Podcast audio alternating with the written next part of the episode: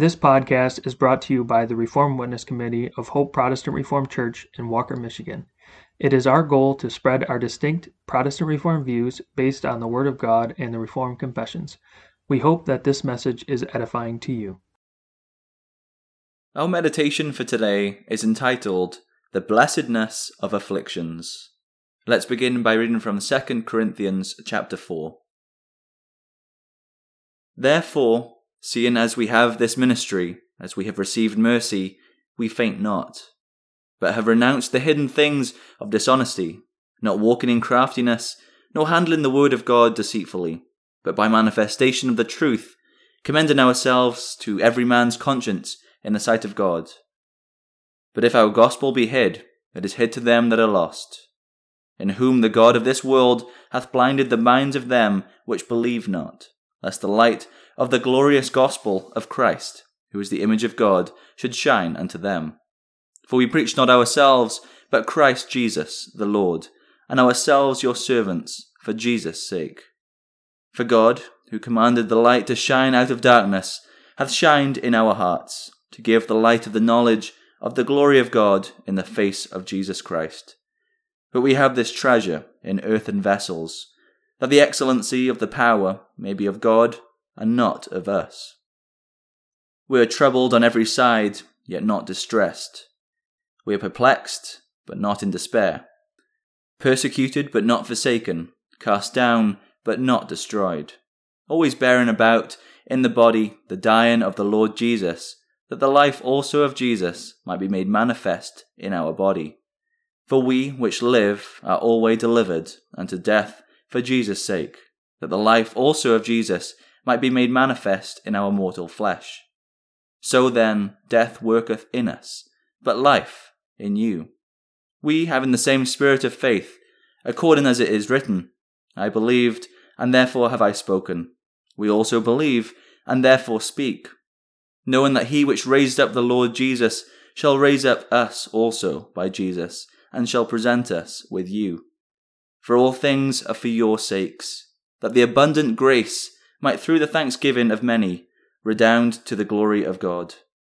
For which cause we faint not, but though our outward man perish, yet the inward man is renewed day by day.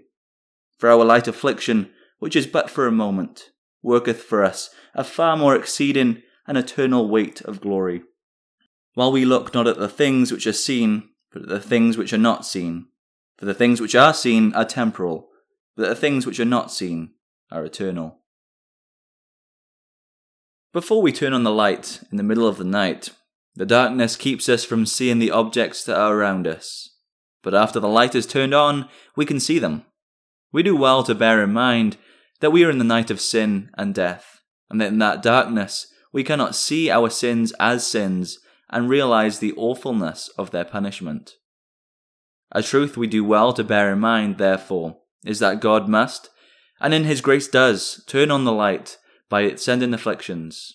That is right. By means of afflictions, God opens our eyes to the fact that there is a curse upon this earth because of sin, and that the wages of sin is death. That is why the psalmist writes in Psalm 119, verses 67 and 68 Before I was afflicted, I went astray, but now have I kept thy word. Thou art good, and doest good. Teach me thy statutes. That he went astray means that he went into ways of sin and death. And when God afflicted him, he also, in his grace and by his Spirit, made him see his waywardness as sin and that he deserved God's wrath upon him. In that way, God brought him back to keep his word. After God turned on the light for the psalmist, he also moved him to write, Thou art good, and doest good. Indeed, by all our sicknesses and diseases, sorrows and bereavements, God opens our eyes to the fact of sin and guilt, and to bring us to pray, as the psalmist does, that he will teach us his statutes. No, these afflictions do not deny the fact that Christ suffered all our punishment and blotted out all our guilt. But while we are still in this sinful flesh, we need afflictions, and to see afflictions upon the world around us, to make us aware of our sins and to appreciate the cross of Christ and thereby taste God's goodness. We cannot do that if we do not see ourselves as sinners. Let us therefore with the psalmist sing, Before my affliction I wandered, but now thy good word I obey. O thou who art holy and gracious, now teach me thy statutes, I pray. The psalm choir will close for today by singing from the second stanza of Psalter number 329.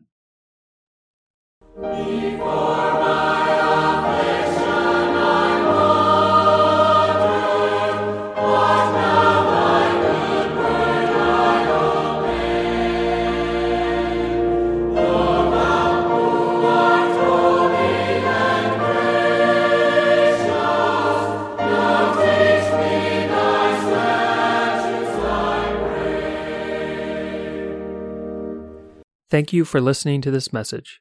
It is our hope that it was edifying to you. Please subscribe to our podcast.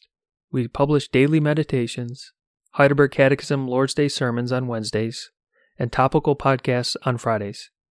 You can find more information about us at our website, hopeprchurch.org, and you can email us with any questions or feedback at hoperwc at gmail.com. Thank you.